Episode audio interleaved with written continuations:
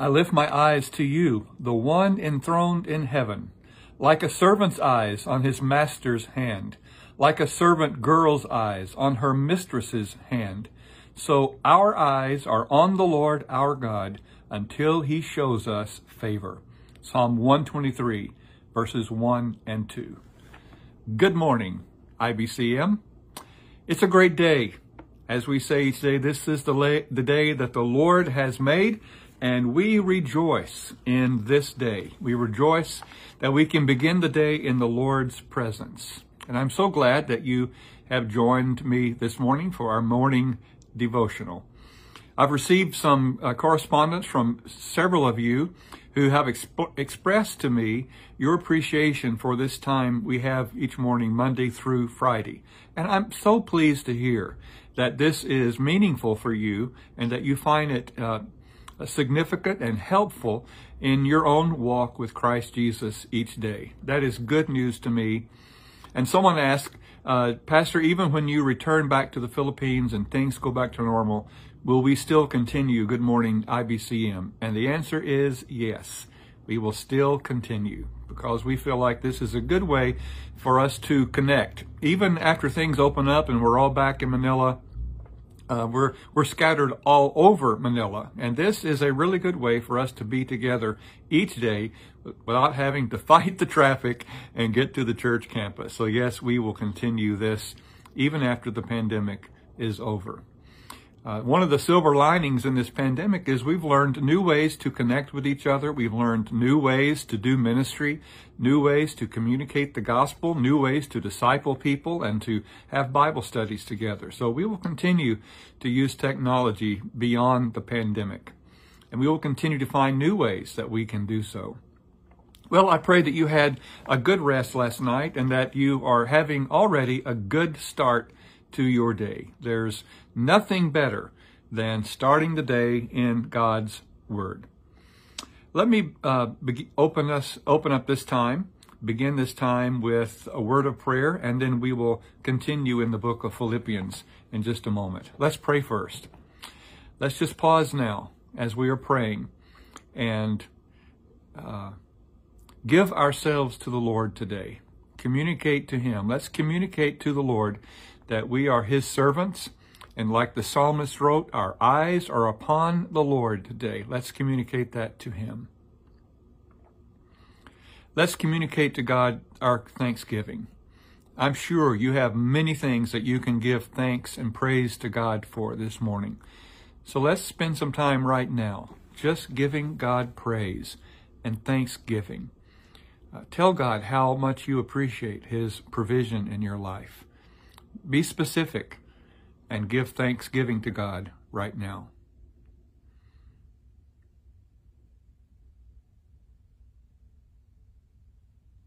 God, we praise you for being such a good God. And we have so much to give you thanksgiving for. We thank you that you were a good father to us who were your children. We're amazed and we're humbled at how engaged and active you are in our personal lives. And we're just amazed by that, and we thank you. Now, Lord, as we begin this new day on uh, Wednesday morning, that you would prepare us with your word, fill us with your Holy Spirit, and get us ready to live for you today. And we pray in Jesus' name, amen. Well, let's look at uh, Philippians chapter 1. Uh, we're going to start reading in verse 21. We'll read uh, five or six verses. We'll stop um, about the middle part of verse 27.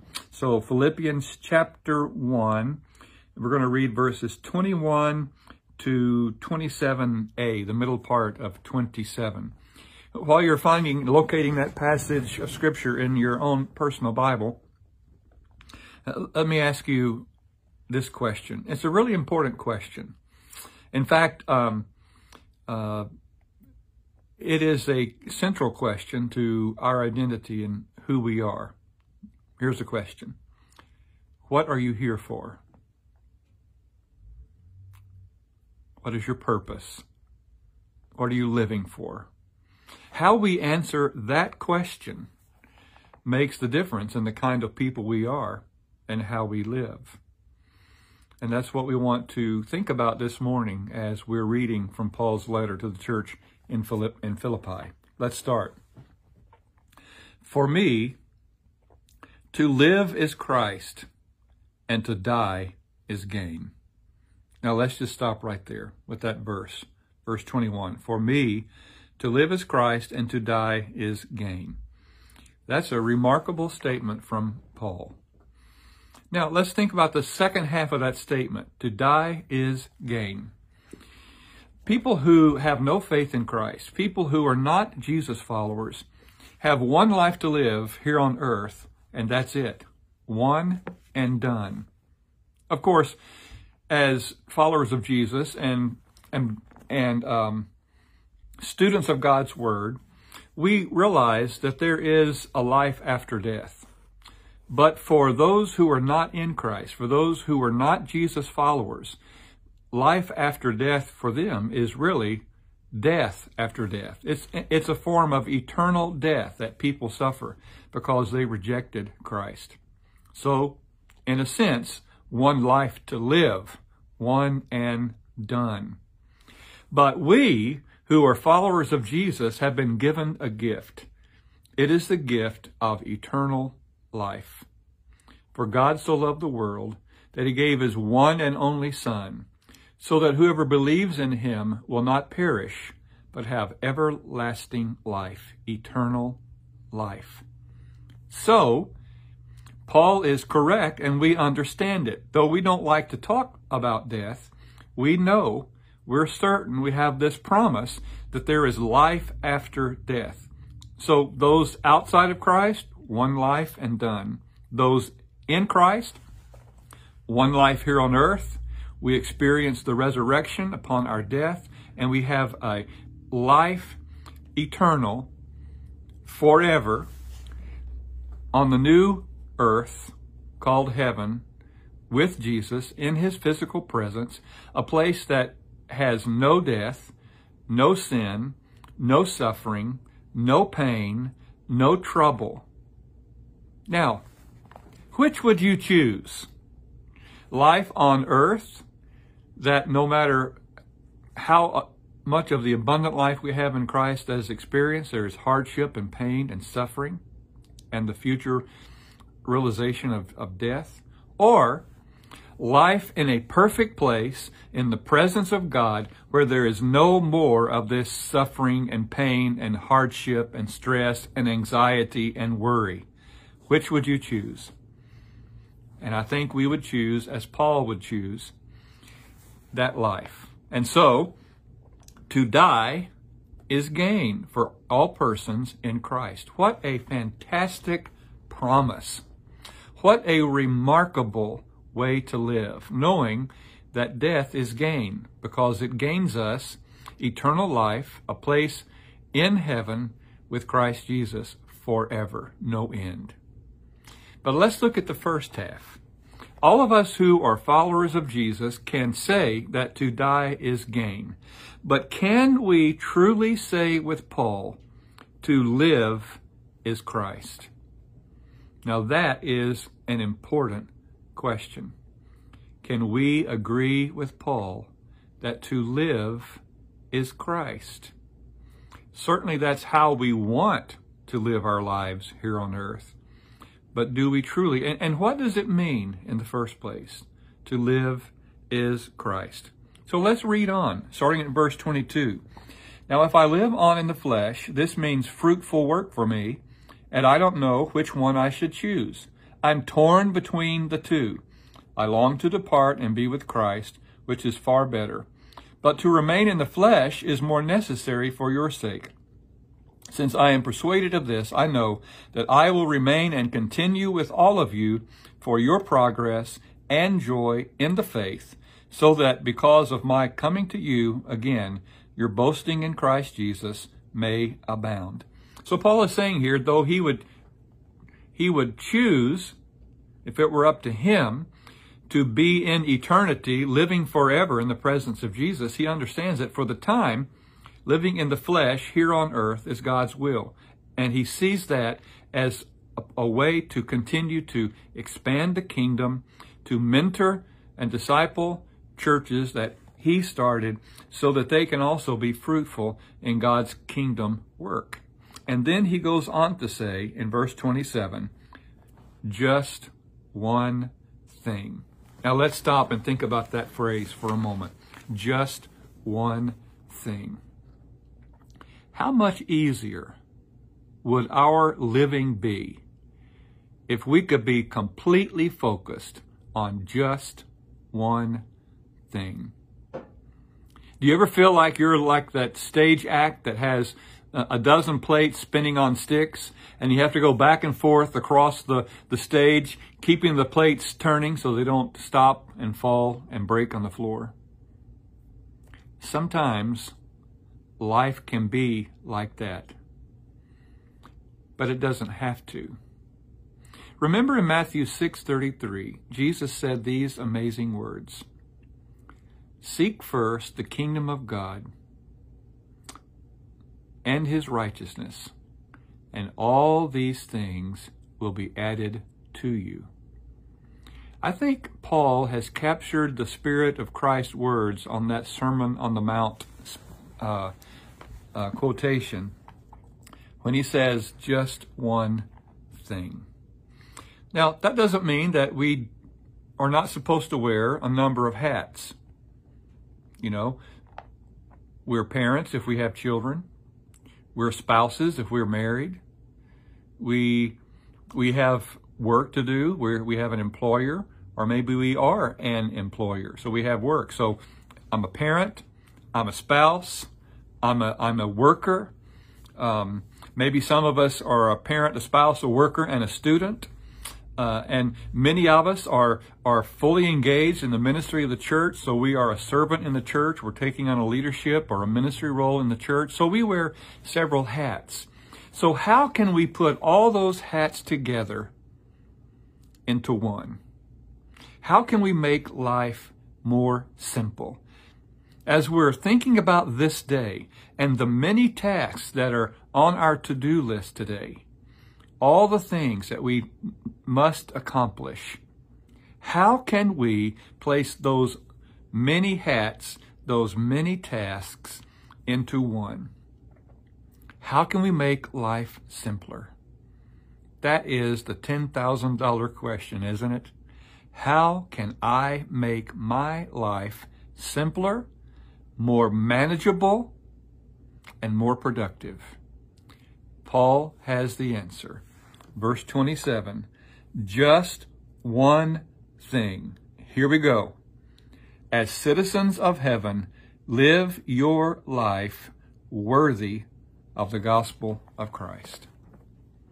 Now that catches the spirit and interprets in a little bit different way what Jesus said in Matthew 6:33, seek first the kingdom of God and all these things will be added unto you.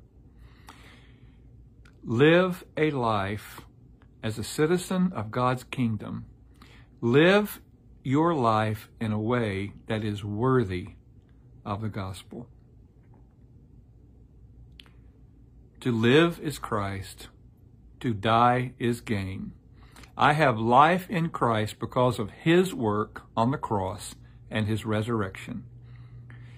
Death is a gain for you and I because we have been given the gift of eternal life and the promise of resurrection.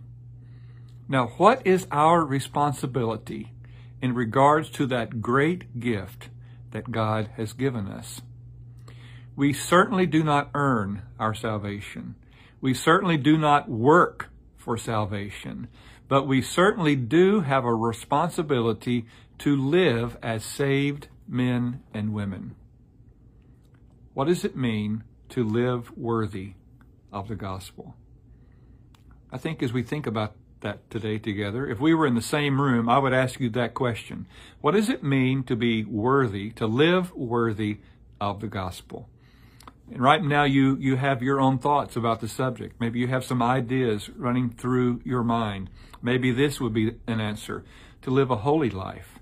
Or maybe someone would say to be an unselfish person and to be compassionate towards other people. Maybe some would say to be a student of God's Word and to know God's Word well.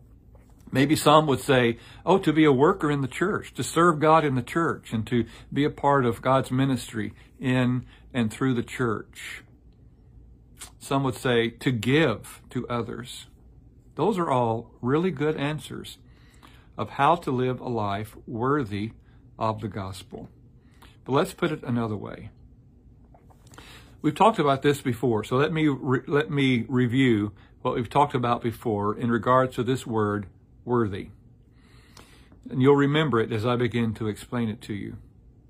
In Jesus' day, in Paul's day as well, when a person would go to the market, let's say to buy a kilo of grain, he would go to the merchant who had the grain, and the merchant would have a scale on the ta- on the merchant's table, and he would say, "I would like to buy a kilo of grain." The merchant would place a kilo weight on one side of the scale. That would drop that would drop the scale down. The other side of the scale would go up because it has no weight. The weight with the kilo the scale with the kilo weight on it would be at the bottom. The one with no weight would be at the top. And on this top weight, the merchant would begin to pour grain on that weight. And as the weight increases, the scales balance. And when the scales are perfectly equal, perfectly balanced, then that would be a worthy scale. The merchant would know that the scale is worthy. That's one kilo of grain. So here's the point. Here are two scales. Jesus' life, my life. Jesus places his life on the scale and its glory, its weight. And the scale goes to the bottom and our scale goes to the top because it has no glory. It has no weight.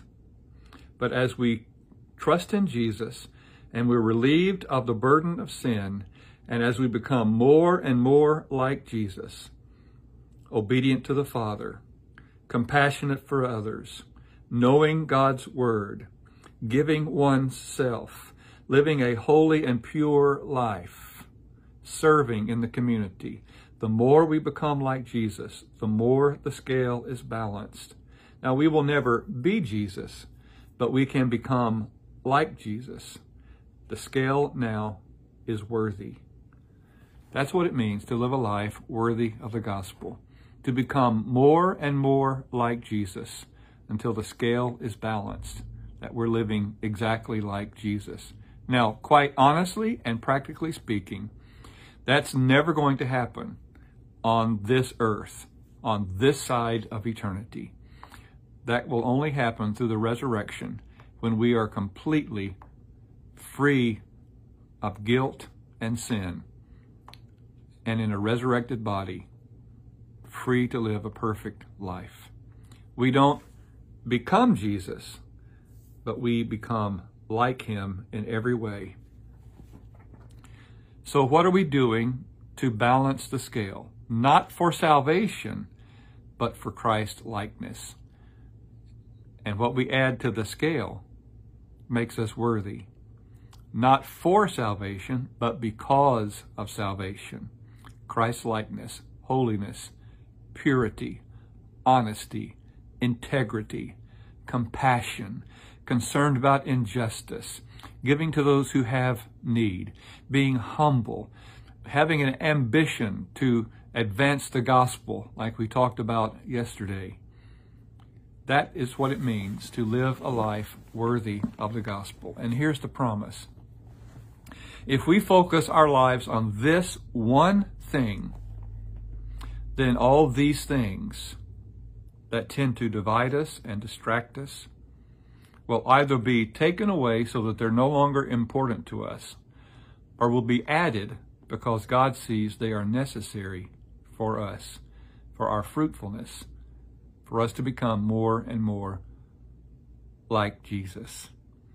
Living that way is so much simpler. And living that way allows us to manage all the hats and all the tasks that we do because we are living for one purpose Christ. So, what are we here for? What is our purpose? To live for Christ. And to live for Christ means living worthy of the gospel. And living worthy of the gospel means that we are participants in Christ's mission to redeem others from sin. And so we participate in his mission with selfless, sacrificial, humble acts of service, empowered by the Holy Spirit who dwells in us, who gives us gifts and resources and energy and the heart and mind to serve others, to bring glory to God. Praise the Lord that because of Christ, we can do just that one thing live a worthy life so that we can agree with Paul that to live is Christ and to die is gain. Father, we thank you for this lesson this morning. We thank you for your word that instructs us, informs us, challenges us, and when we allow it to, completely transforms who we are and the way we live. Now, this morning, Lord, I want to pray for Brent. I want to ask you, Lord, that you bring healing to Brent as he is getting some treatments uh, in, in the U.S. right now. My heart goes out to him for the for the un- discomfort and the and the suffering that he has been experiencing, both physically and emotionally, because of the disease that he has. And Lord, I just pray and ask you to uh, intervene in his life, to give him encouragement, to protect him from from depression, to give him peace, and his parents as well, to know that you're taking care of him. We pray those treatments will work, and we pray that very soon Brent's body will be back to normal, clean and whole and healthy. Lord, I want to continue to pray for Pal Ferrer and pray that you'll continue to restore her health, her energy, and we just thank you for how you have already been working in her body. We uh, pray for Pearlie and Becky and ask that you would encourage them and bring healing to their bodies as well. Lord, we want to pray for our church leaders today and pray that you will give them encouragement, that they will uh, uh, be models of the Christ life to our entire church family as they seek to please you, as they seek to serve you, and as they seek to provide wise leadership for our church family. And Lord, again, we just pray that you will bring an end to this pandemic so that we can get back to what we would call a normal life of worshiping and serving and ministering and discipling together in our city. Now, Lord, we thank you again for this time together this morning, and I pray that it will be fruitful as we begin the day to live in your presence and to make you known in our city. And we pray all of this in Christ's name. Amen.